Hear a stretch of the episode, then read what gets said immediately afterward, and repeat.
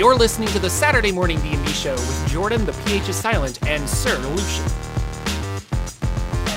Hello, ladies and gentlemen, and welcome to another episode of the Saturday Morning D&D Show, episode 197.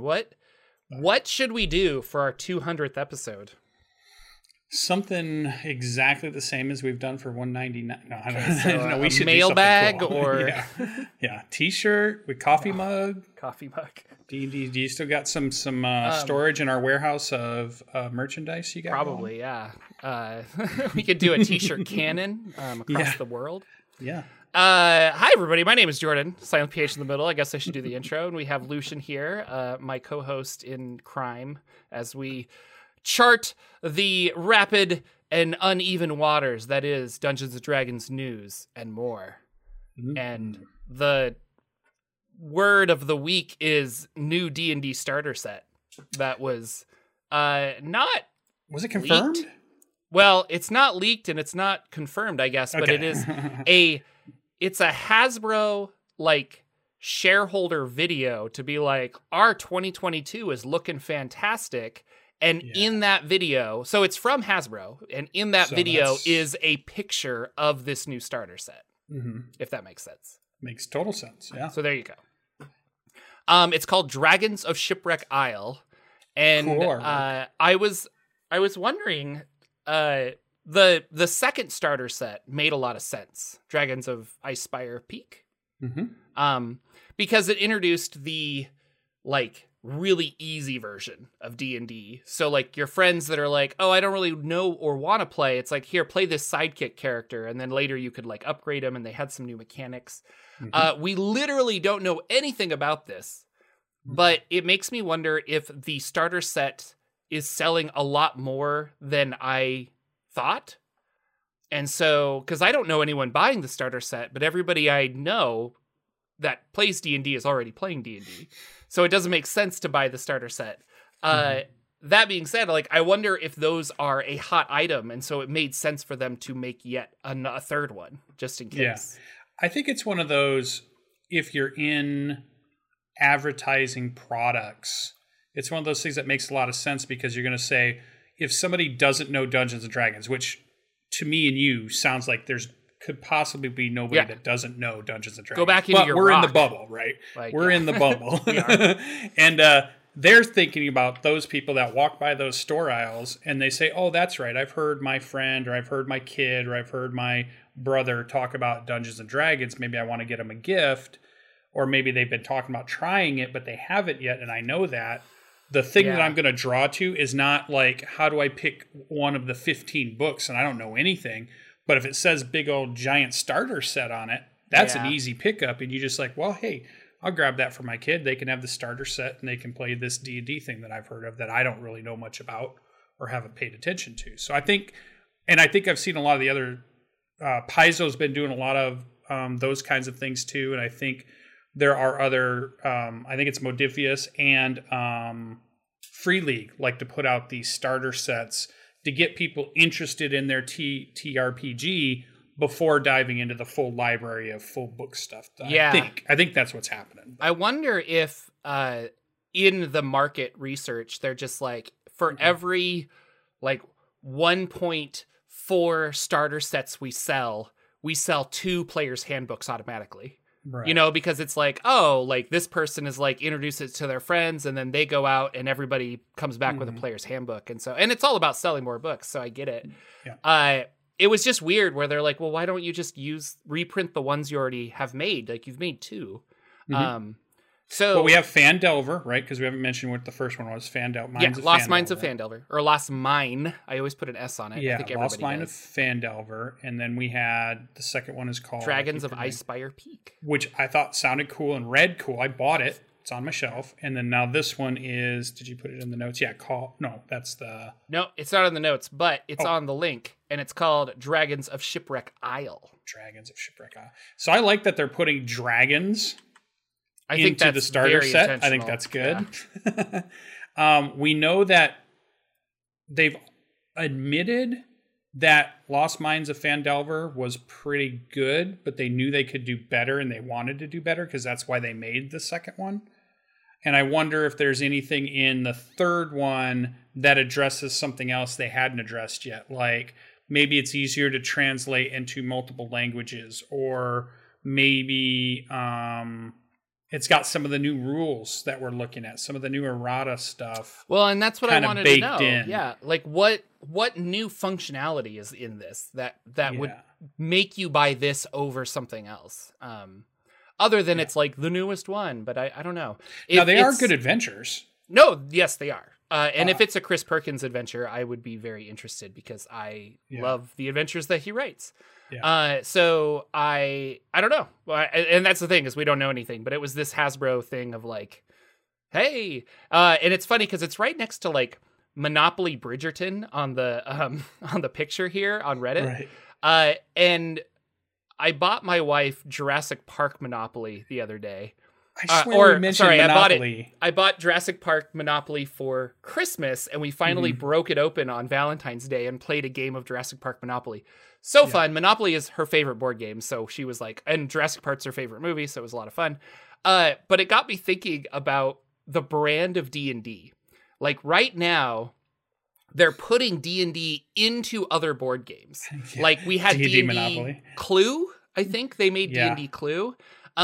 When are we going to have other properties into D&D? So it's going to be, it's, you know, but like Monopoly Bridgerton, but it's D&D Pride and Prejudice. Yeah. Like, is D&D that ever going to happen, do you think? Yeah. Like, yeah, I think they get overboard on their licensing of stuff to other IPs or letting other IPs kind of use some of their stuff in their formats at some point during their life cycle. Then they almost go overboard and it gets flooded. And then all of a sudden, I think they're stuck with a lot of terrible products that are out there on the market that because they should never have let, you know, this plushy company do their thing or this board company. Yeah, they shouldn't have done it. But then they rein it in. They go quiet for a while, and then it starts that whole cycle again where, hey, it's more popular again. Yeah. Hey, let's have books. Let's have lunch pails. Let's have T-shirts. Let's have dice sets. Let's have, you know, let's do a Monopoly game. I think that would be a fantastic D&D Monopoly game.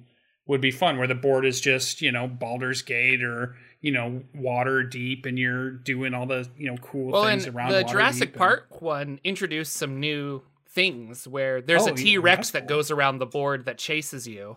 And if it catches up to you, then you have to pay $50 or something. But I was like, I don't know. But yeah, actually, they just pointed out in chat, like they've already done Stranger Things D&D and Rick and Morty D&D. So that is something we're already seeing where they're like taking D&D as like a game and then applying a franchise over it. Speaking of Dragons of Shipwreck Isle, I tried to research this. I couldn't find it. If that was a place in the Forgotten Realms, but RPG DMCA says that it's like the Northmen, who are seafaring people, parts of the Moonshae Isles.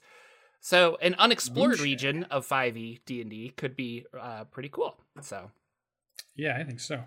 Yeah. I'm waiting to see that it gets confirmed because we haven't really seen what's the next thing after the Critical Role book. Well, they have a box art and stuff. It's totally confirmed. It's like, yeah. They literally on this picture have the whole starter set like laid out. Well, I guess confirmed. I mean, it's from Hasbro, but like we don't have a date, obviously. Like, yeah, Wizards of the Coast hasn't said anything. That's what I'm waiting to see. Yeah. Or that we get information on it, or they're promoting it more than somebody found it in a presentation for a board meeting or something. I guess is where I was going.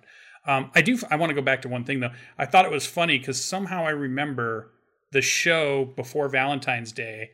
We said the board game Monopoly, and then within hours I see on Twitter you have a picture of Monopoly on there. I'm just like, how's that we've never said Monopoly before, here we are. Yeah. Jordan's playing the game all of a sudden. Maybe it was in my mind as a joke. It was really weird. We've been extremely busy since Christmas, even before Christmas. And Valentine's Day was like one of the few days that we had like both off together. So we're like, oh, we should do something when the baby's asleep. And I have been teasing her for a while that she hasn't actually opened the Jurassic Park Monopoly I got her for Christmas. So she's like, well, we're playing Monopoly. So we opened it up and it was very cool. So that was pretty fun. But going back to what we are, I'm excited I like the starter sets. I've bought a couple of them. I even think the Stranger Things ones was introduced as a starter set. It was basically, yeah. It is. And Rick and Morty, I think, was too. Yeah. Yeah. So I thought that was kind of cool. I think I like having them because I'm a fan of the IP. I don't think everybody has to run out and buy these. If you already are into D&D or you have one of them already, you're probably good enough.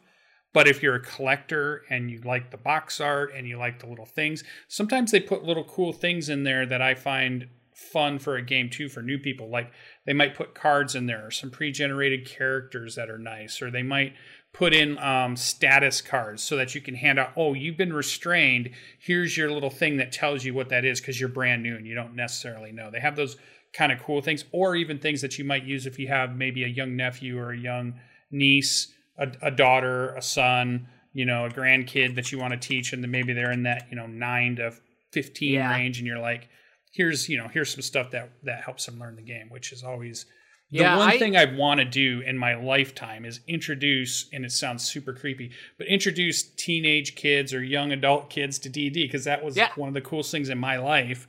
I want to be that for somebody else too, but not in a creepy way. yeah, for sure. The less creepy, the better. Yeah. That is kind of high for a starter set. So Anna in chat said that she found there was a business release by Hasbro that says it's going to be $50, this starter set. Oh, yeah. The previous ones have all been like 30-ish or 40-ish, I think. That's probably a better price. So I don't know. I'm curious. It's weird. I bought the first starter set, and then I read it, but I never did anything with it. Mm-hmm. And I eventually gave it away to my nephew, because I'm like, here, I'm into D&D. You should also be D&D. So I gave him that and a bunch of minis that WizKids sent me and stuff. And I was like, here you go. And then I never picked up Ice Spire Peaks. And I don't feel the need to pick up this one. But I don't know. Like, and I am kind of the collector. But at the same time, I don't know. I just, it's hard when I look at that and I'm like, I don't think I'm actually ever going to use that. Yeah, I like the idea of gifting broadly it away. To all of the books that I never used that stand behind me. But yeah. I like the idea of gifting it away. I like the idea of having and gifting it to somebody gift, you know, which is probably what it's aimed for. So it might be this summer, it might be Christmas, who knows? But the fact that they're talking about it, it's probably coming out. Mm-hmm. Calamity of the Netherdeep, Call of the Netherdeep. Calamity is one of the videos that they talked about. So Call of the Netherdeep is the new Critical Role book that they're doing a tie-in with Wizards of the Coast. They're jointly creating this, set in the world of Exandria.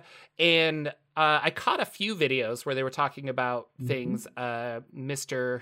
Todd was interviewing Mr. Matt in what looks like an apartment or something. There's like a fridge behind him. I was like, okay, he just kind of invited him over. I will say, Todd Kenrick getting way better at YouTube this turnaround. His D&D Beyond videos were kind of just like casual interview kind of stuff, and maybe it's the fact that he has Matt Mercer, but like I watched the D&D YouTube channel and I'm like, how well are you doing? And all of a sudden he's got a couple videos that have been up for like a day at 50 or 60K, and I'm like, all right, that's way better than me, so there you go. yeah good job. So it's doing good. But two videos that I thought were interesting is they talked about the Calamity, which is the big god world-ending event thing that happened many years ago in Exandria. And if you're a lore person, it's like, I find that interesting. And they talked about a city called Bazzoxan. And did you watch any of these? I have watched a couple, because they have put about 4 or 5 out to really kind of start advertising that it's about to come out. They've got Matt talking about it. They had Chris Perkins talking about it. But I did not see the second one. I saw the first one, Calamity, but not the second one. This is really creative. I thought this was really cool. So Bazzoxan is it was like an ancient something way back in the day. So there's runes. There's like you underground caverns and dungeons and stuff. And so these archaeologists go and they start like looking for stuff, but all of a sudden, like, monsters come spilling out, and they realize that this is like a connection to some weird place, and it periodically like sends forth just danger and things like that.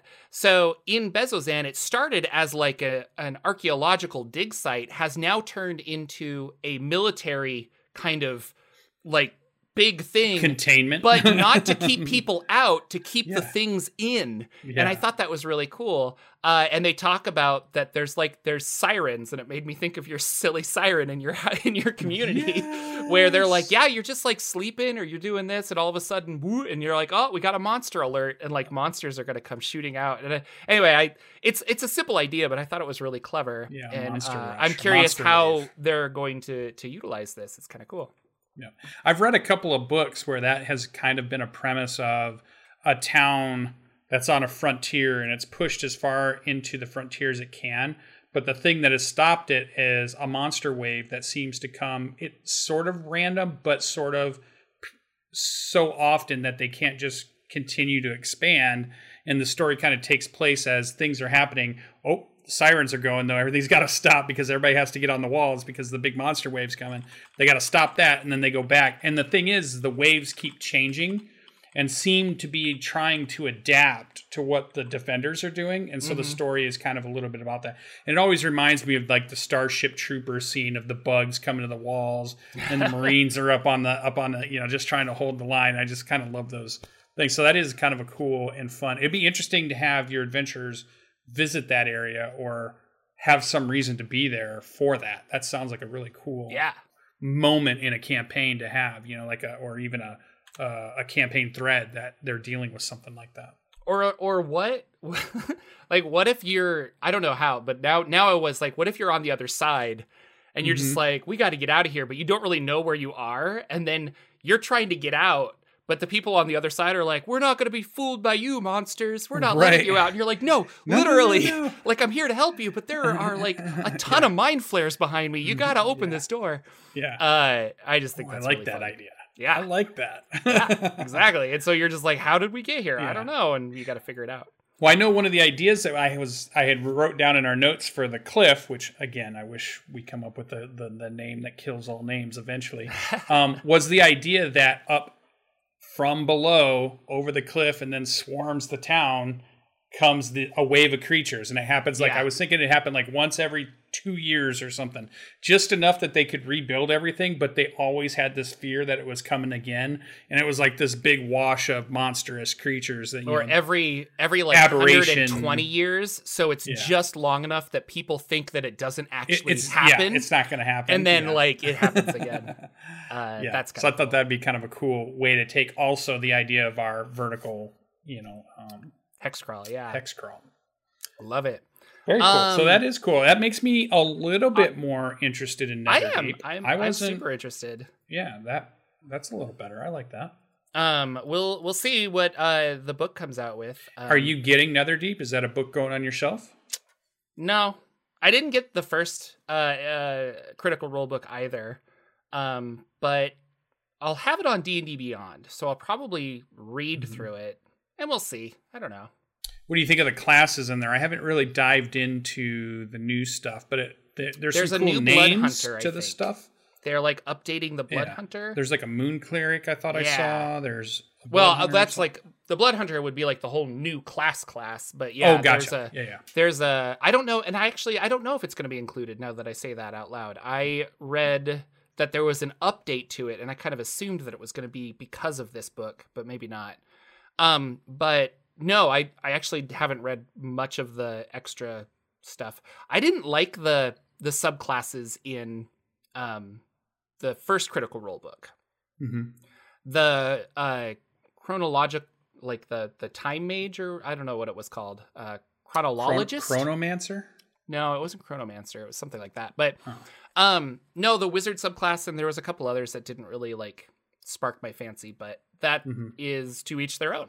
Like if I was more involved in the world, I'm sure I'd be like, oh my gosh, I can finally play this. Like how cool. So, when we talk about it all the time, like part of the fun is I'm like, how do I make Spider-Man in 5e? And so when I'm like coming up with a character concept, I usually don't want here's how to play the exact thing that you want to play. I like to reflavor it in certain ways. So yeah, I'm ready to be a gunslinger in a D&D game. Yeah, that's my next character. Watching the Critical Role. Yeah. We didn't talk about this, but DM Nathan's going to make a game, and we're all talking about new characters, and he wants it to be like dark and gritty, and he's going to approve all of the spells we choose. So whether it's like allowed in this game or not, because of the direction he wants to go with it. Mm-hmm. And I'm going to be a artificer that has 2 wands, and I'm going to be a gunslinger. I'm really excited. Nice. That sounds fun. Yeah. So did you watch the last 3 are out? The finale is out for Critical Role. It's all done. Season 1. Vox Machina. Did you watch the whole thing? No. No, I still got the last. They come out on Friday. I'm always very busy, and I did not watch it. Yeah. I am caught up though. Like, I just need to watch the final 3. So that's the same. And I'm really liking it. Like, it's good. Like, I'm totally invested in this story. I want to go back and listen because I think I was kind of like wishy-washy about it at the beginning, and I take it all back. Like, this is a really cool show. Like, I feel like it just got stronger. I just feel like it starts a little off, or maybe not as good as I wanted, but you know, who am I? But they get stronger and stronger and better and better, and I couldn't even ask for more. I couldn't even critique, hey, I wish you'd have done this by the time you're getting to like episode 5, 6, 7 and moving on. Yeah. It's just good. It's a good storyline. It's a cool bit, good villains, like you said, strong villains, you inspire you to make your villains better in your campaign. I could see you watching that and going, oh, my bad guy's nowhere near as cool as that. I need to up my game. You know, I need to get my bad guy really into this. You know? I need a cool story, tragic story behind the bad guy, you know? Dunamancer, people are correcting me. Thank you. And then Anna does make a point. There was that fighter, I think it was like an Echo Knight or something, and you could like have a shadow version of yourself in the first Critical Role book. And that was kind of cool now that I think about it. So, yeah. She's making all kinds of points in your chat there. Look out. Anna, you're hired. Good job. Anna, good job. So that's on my to watch list. I'll probably watch it tonight. I'm halfway through a video. It's been so long since I've uploaded a video to YouTube. So thank you for being so patient. But life just got crazy. I am really excited about this, though. It's on the plains of Eberron, which are very different from the Great Wheel cosmology. And it should be a fun video. But back to news before I just start talking about all of my stuff. Hasbro, one of the Hasbro investors wants Wizards of the Coast to separate from its own company, to be its own company. And I thought this was interesting. Apparently, all of their shareholders can bring options to the table. So this particular shareholder owns 2.5% stock of Hasbro. Which is doesn't sound like a lot, but it probably seems like a lot. Like, I don't know. I don't know money. This is why I'm poor. But they're obligated to like discuss it and vote, I guess, because of their whatever Hasbro bylaws and blah blah blah. So who knows if this will happen? But I did find it interesting. I looked up some numbers that this last year, 2021. 71% of all of Hasbro's revenue was made by Wizards of the Coast. So there's a little ground to stand on where you're like, maybe Wizards of the Coast should like be its own company, and Hasbro could like, that would force Hasbro to make their toy line more profitable is kind of the only way I can think about it. Would you like that? Do you think it's like good or bad being tied to Hasbro? Like, they seem to just be doing whatever they want. Like, they're not really like, oh, Hasbro's keeping us under thumb, you know? Yeah, I don't feel like I've ever noticed them hint or say, we couldn't do something because Hasbro won't let us. Yeah. I feel like they just have free reign to do whatever they want. So if they're not there, I don't know. And you have a direct line to a toy line if you want to actually utilize it, although they haven't really utilized. They do have that life-size statue of Drizzt for like $4,000. There you go. But they could have a whole toy. We only have to sell 3 to make a profit. Yeah. No. Or Vox Machina figures at this point. I could see some action figures coming out of that. I mean, is Hasbro still in the action figure business? Well, Vox Machina is making some games. They're making minis of all of the characters from the TV show. That makes sense. But I think I don't even think that's through WizKids. I think they're just doing it. Like, they're big enough now. So, yeah. But yeah, I will point out that the head of Wizards of the Coast just became the CEO of Hasbro. So it doesn't really make sense for them to be like, yeah, now that I'm over here, like, go, you know, like, I think they'll want to keep their most profitable thing. Yeah, yeah. I could see a Wizards of the Coast person saying maybe we should be our own company, but I couldn't imagine anybody in Hasbro saying it's probably we should let them go. 71% of our business, let's let them go. Yeah, it's probably one of those, like, if you let me... Yeah. Or if you let them split up, then you're going to have to buy out these shares, and I can get shares at this price, and then Wizards of the Coast will blow up, and I'll make money. You know, it's all money stuff. That's probably what it is. So who knows? I just thought it was curious. It really doesn't it doesn't affect our hobby in the slightest. Like the we have the OpenGL. The more I think about this, like we have the open gaming license and things like that. Like, Wizards could burn down tomorrow with all of their notes gone, and we would still have a version of 5e going forward that people would make and refine and play. And so, yeah, for sure. It's just interesting. So, very cool. This is a fun article. It's called D&D's Lore Struggle. I added this kind of late. Lex of the show, Lex Mandrake, he sent me this. And it was published a couple days ago, I guess, on the 16th. And it just asks the question, like, what is D&D struggle with lore? Like, what's going on here with their lore? And it kind of goes into a lot of the problems that they've had through the TSR years and through the Wizards of the Coast years. And really showcases, like, they've never really pinned down what they want to do with, like, a cohesive lore. And so the big problems that you run in is, originally Gary Gygax was like, well, we don't need to provide a world for them to play in because they'll make their own. That's what I do. And that mistake is that Gary thought everyone will play D&D exactly how I play D&D. And so later on, they were like, maybe we'll buy this Forgotten Realms from this Greenwood guy, and maybe we'll do this, and I don't know, let's come up with some other stuff, Planescape, Spelljammer. And they hired some world builders to create some cool stuff. But specifically, the Forgotten Realms is just like a cohesive mess of a thing.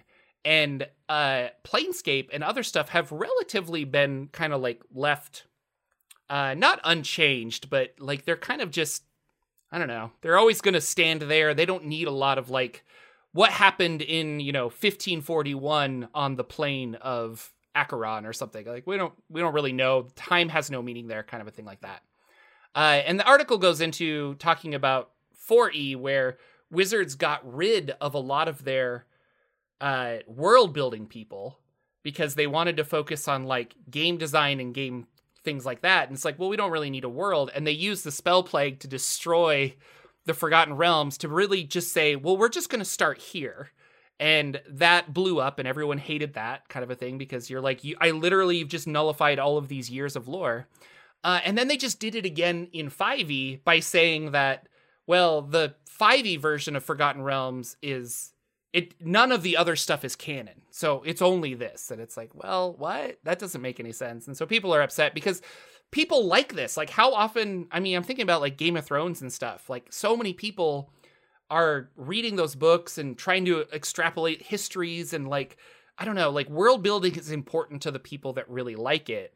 And this article was interesting because it's just a big mess. And they're like, what are they going to do going forward? And I don't know. See, I think I'm going to completely disagree with the writer. Oh, good. And I want to know this because I wanted to know your thoughts, basically. Like, yeah, do you think it's a big mess? And I think you pointed out the exact reason I think the writer is wrong is because nobody should be thinking of Dungeons & Dragons lore as George R.R. Martin's Game of Thrones, because it's not a game that was, we have a world and then we're going to build a game and everything about this is, we're gaming in this world.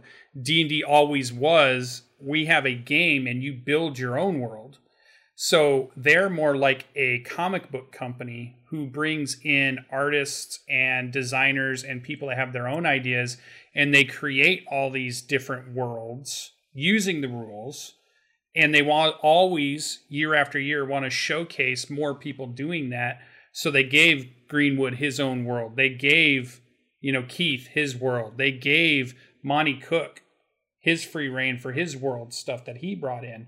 You know, the people that did Dark Sun, the main writers of that, they brought that in. So to me, Wizards of the Coast was more of like a Marvel or a DC and less like a novel writing company where it's just a novel and we're focused on one franchise of a novel and the game is secondary to that. The Game of Thrones is Game of Thrones. It's George R.R. Martin.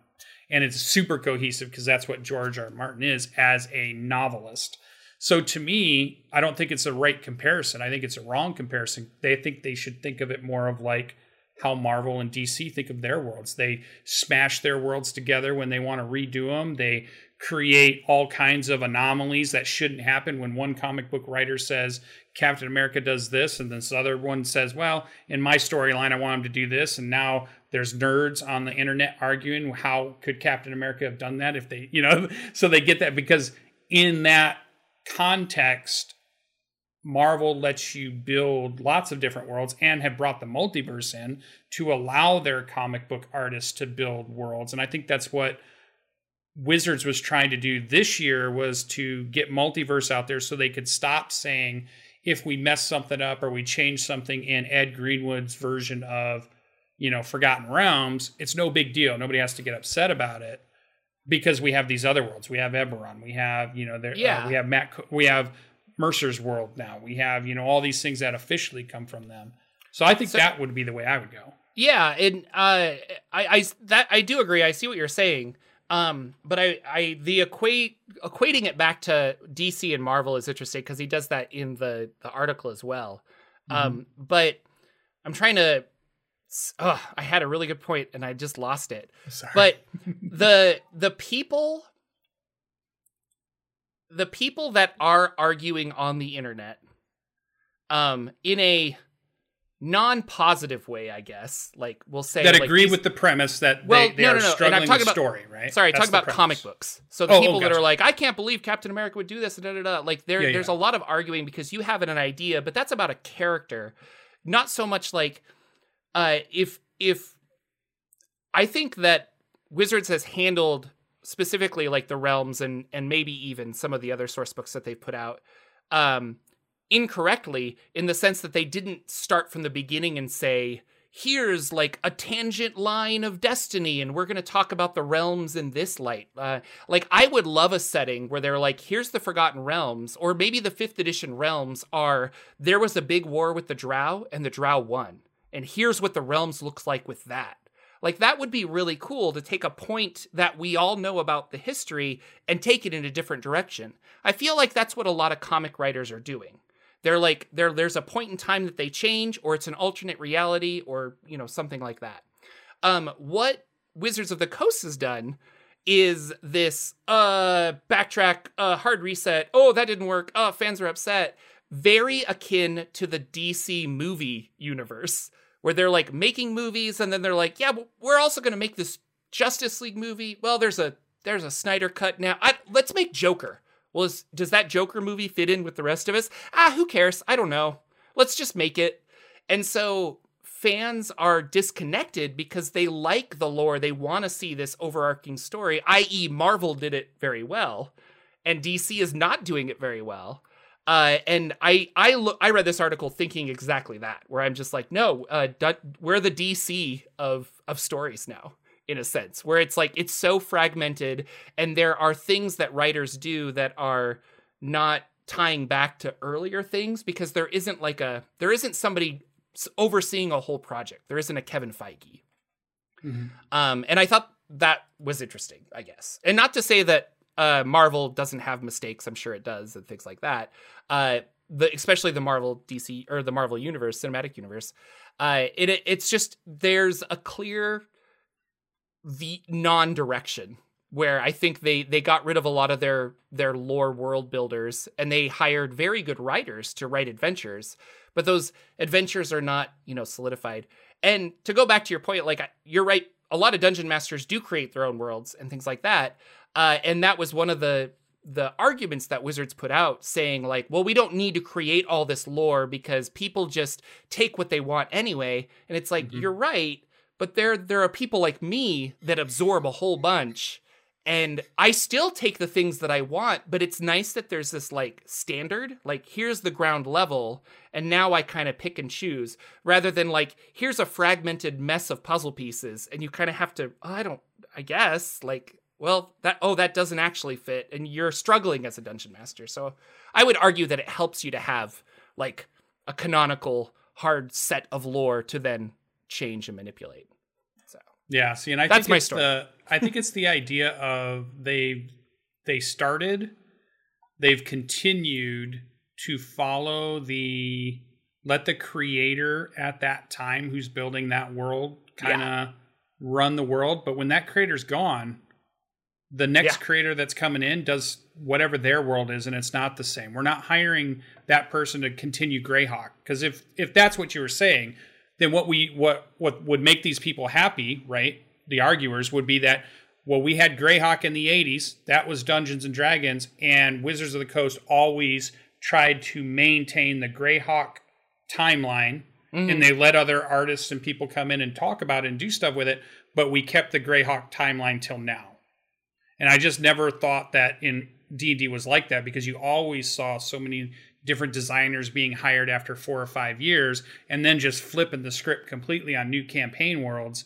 In my mind, it always was Greyhawk was Gygax. He could create the timeline. Everybody else could do whatever they wanted, but his timeline was his timeline. Ed Greenwood really is the Forgotten Realms father, even though lots of other people have done stuff with it, but he's kind of the guy for that.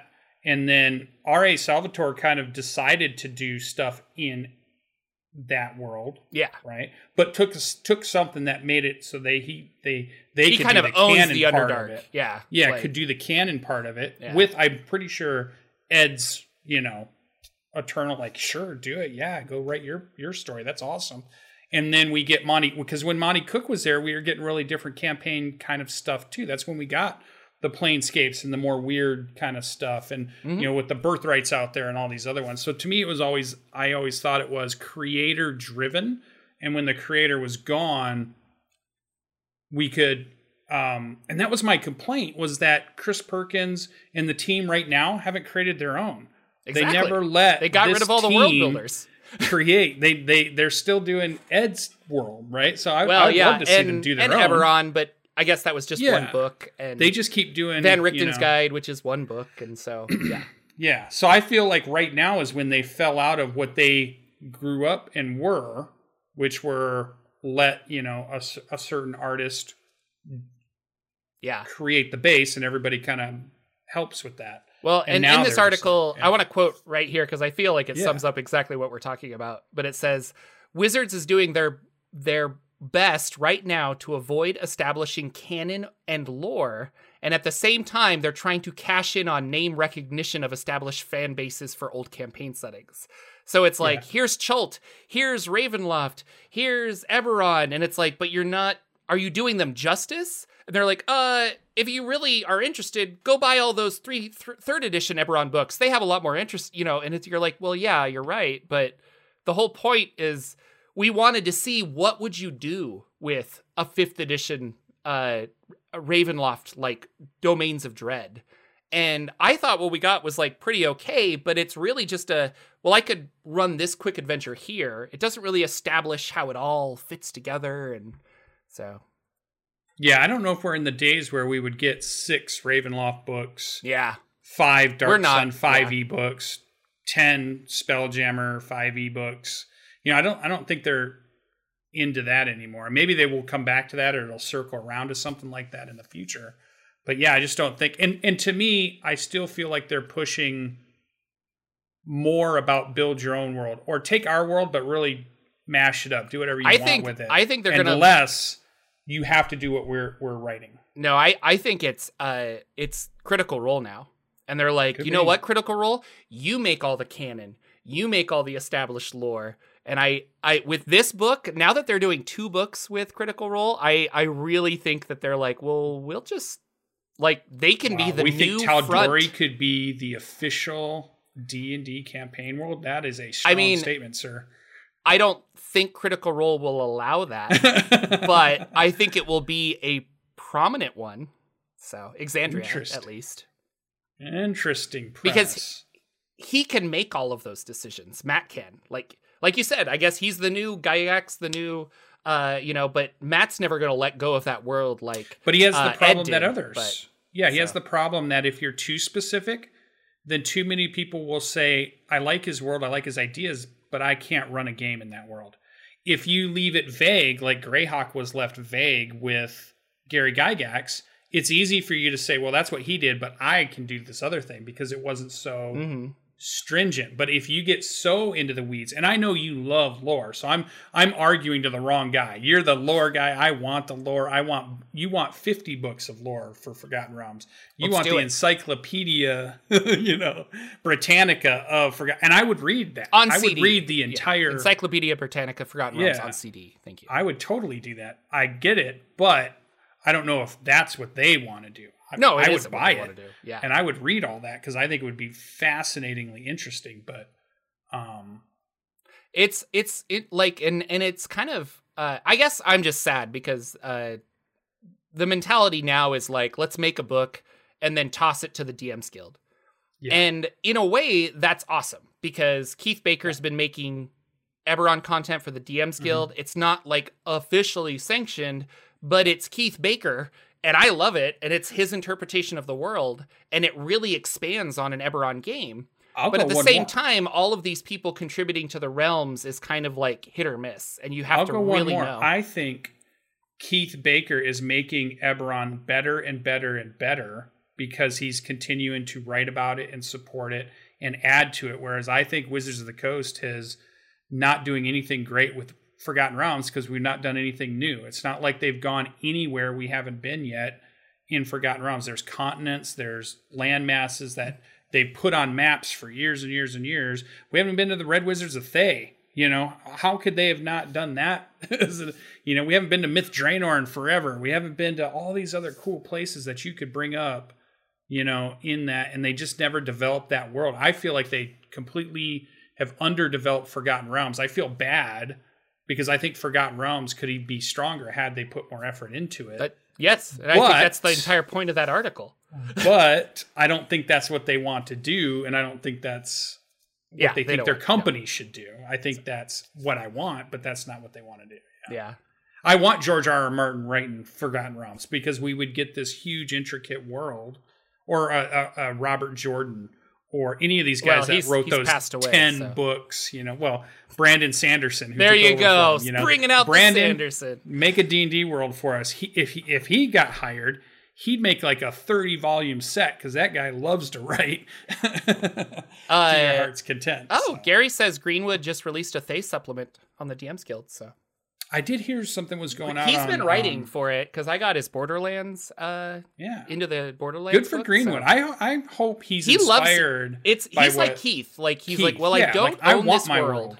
Yeah, they're like, I don't own this world, but I still love it. And Keith Baker has said like the fact that he's always loved Eberron, but there comes a point where he's like, I can't put all of my time into it if I'm not getting some kind of financial return.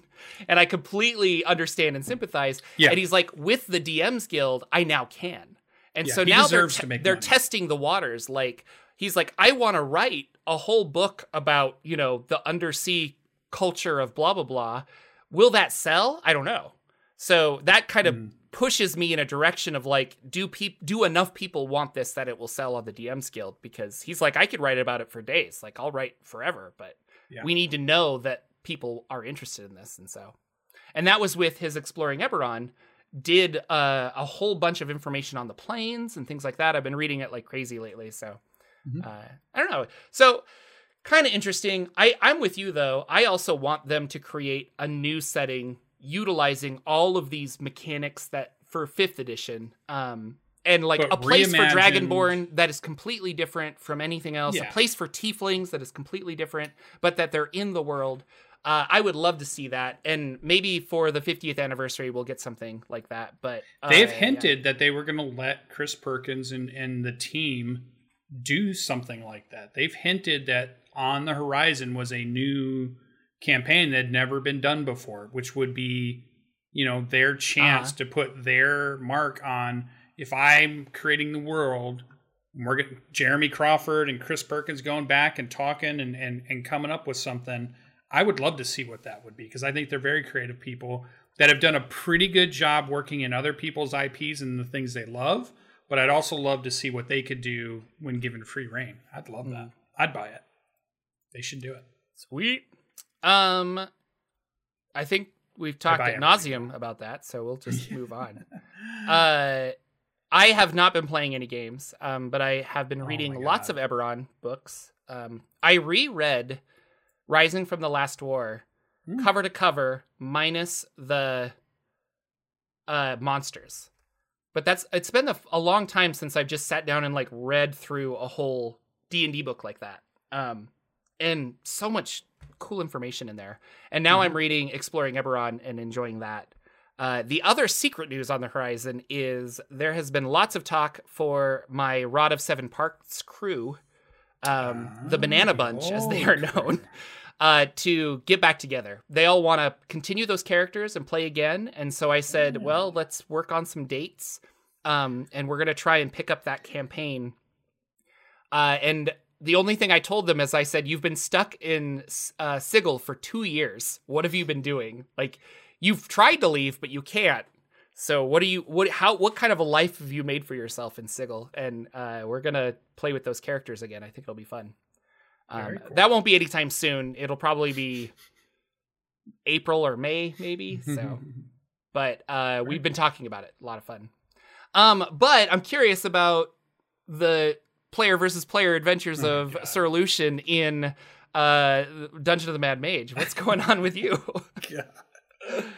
Oh, it was, I feel like, and let me say up front, I think Danimal did a great job. My dungeon master, I do not want to discourage anything that he decided to do or wanted to do or tried to do to keep it fun and keep it so that it wasn't overly competitive. We have some real kind of alpha competitive people, and they were doing a lot of trash talking. So sometimes if you play, I mean, you play board games sometimes with a very competitive person, and all of a sudden it's not a fun night when, you know, the competitive people are really going at it. Because you have the people that are there just to talk and kind of play the game, but they're also just there to socialize. And then you have the person who's like, no, I'm winning Monopoly tonight, and I will cut your throat to win it tonight. Yeah, you know, and then I will do anything. 3 hours later, you flip over the board game. You're like, I'm done, Grandma. I'm tired of this toxic house. Yeah, nobody plays Monopoly ever again. You know, it's like, and then you have the Monopoly incident that nobody wants to talk about and gets brought. So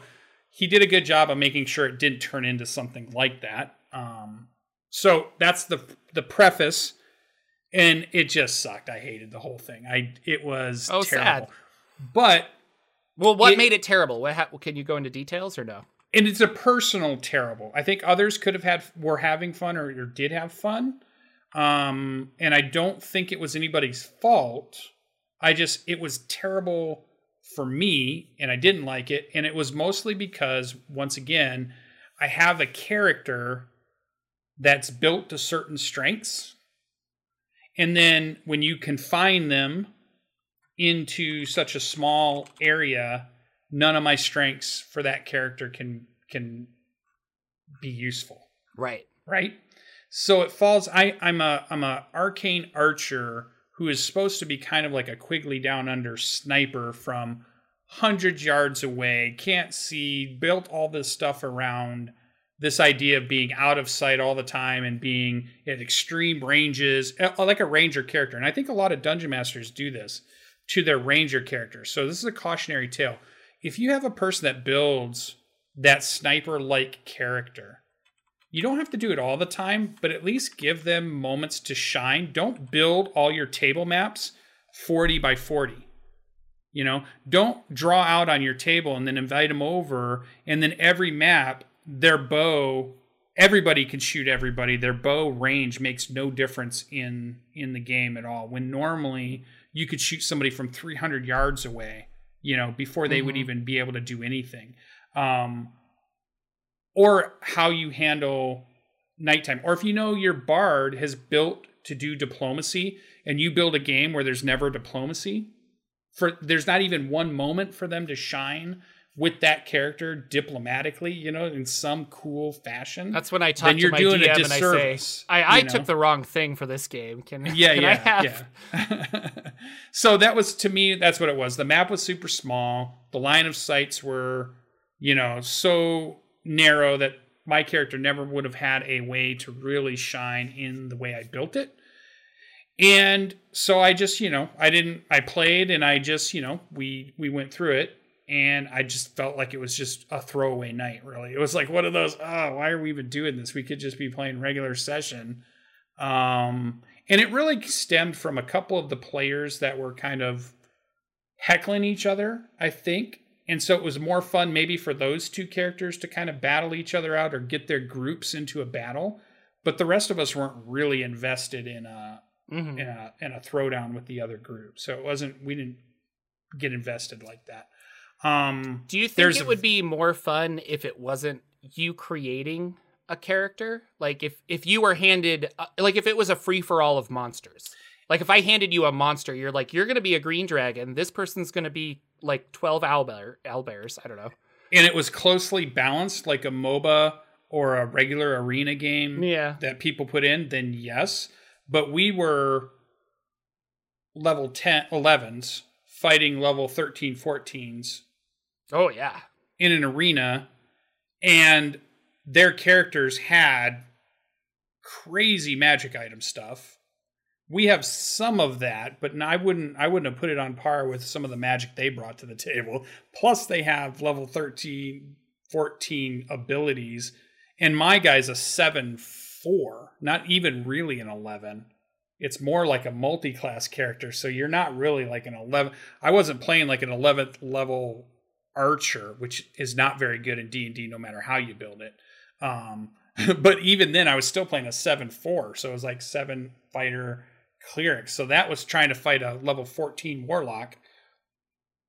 You're just outclassed completely. There's your big brother grabbing little brother's arm and saying, why are you hitting yourself? Why are you hitting yourself? You know, you got nothing you can do. So in that context, it's just what. Now if it's, we're playing pre-made characters that are balanced and everybody has similar stuff, could be different, but it's balanced enough that ranges are the same, people are moving the same speeds, people can do similar stuff, then I think that's a fun thing you could do, because then it's just about tactics or good rolls, you know, or how you maneuvered or how you work together as a team. And that's what it's about. But in this case, it was so unbalanced. It was just like throwing out, you know, an unbalanced game, which I don't think is fun when you're trying to be competitive or PvP. No, if it's one-sided, then it's just kind of like, well, if I didn't have a way to win, then why am I here? It kind of makes me remember there was everything comes back to Penny Arcade, I feel, but when Mike Krahulik got into Warhammer, they were doing a lot of things where he'd show, and there was a comic where he showed up and he's just like, here's my army. And then he looks at the other person's army and it's like way more expensive units. Like this guy's put like thousands of dollars into his army and miniatures.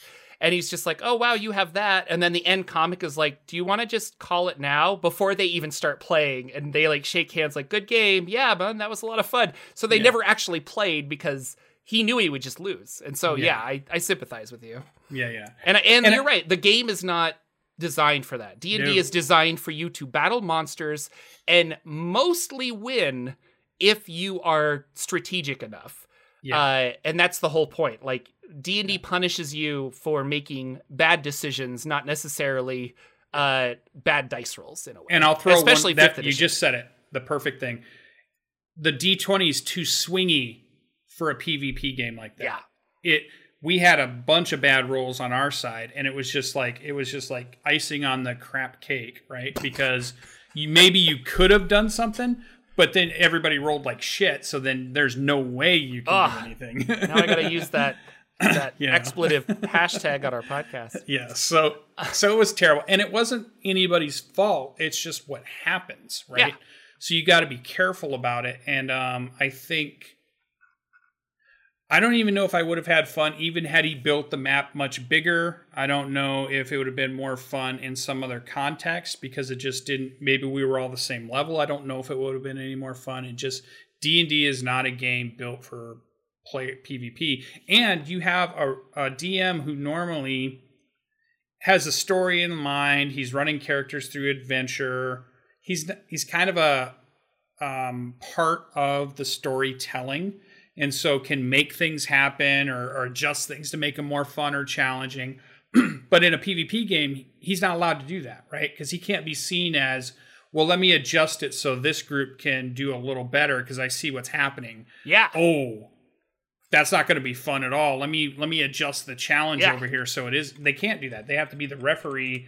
They have to try to decide the rules. Now, the one thing he did do, if you're going to do it and you think, nope, Lucian, you're crazy. I think PvP is fun. I think it can be done. I played it and we had a blast and we do it every Friday night. For that person, here's my part of the side of it. I think you can if you put a lot of effort into it. And the one thing Danimal did that worked well is he knew all of our characters because he'd been playing us through these campaigns. He knew what our abilities did. He understands how they work. So when they started to interact with each other, he had a good idea of what would happen when those interactions would happen because he's very familiar with the characters that have been playing for the last year with these characters. It would have been a horrible thing had we all built brand new characters, came to the table, and Danimal would have had to have been thinking, what's that ability do? I hadn't heard that ability yet. I haven't read that one. Let me think about what that one does and have to make those kinds of decisions on the fly without being familiar with the character. Yeah. I think that would have been a nightmare for him. Another thing, it was like maybe 1 or 2 rounds of combat before it was completely over, and it took nearly 3 hours or more to play. So if you're going to do a PvP game, realize it's going to take a long time. Don't add anything else into it because the combat is going to take forever. And the other thing that annoyed me, and it was on my team's part, that super annoyed me the whole night, is they're constantly typing to each other, hey, this is what you should do on your turn. And then it would get to their turn, and they hadn't even thought about what they should be doing. Oh. And then they would take 5 minutes before they would make their decision on what they were going to do. And that bugged me. And that was on my own group. That may not happen in your group. That may not be a thing for anybody else, but it annoyed the hell out of me on my own group to be like, hey, when you're not playing, it's not your turn. Think about what your turn is going to be because this is already so long. We need to keep this thing moving.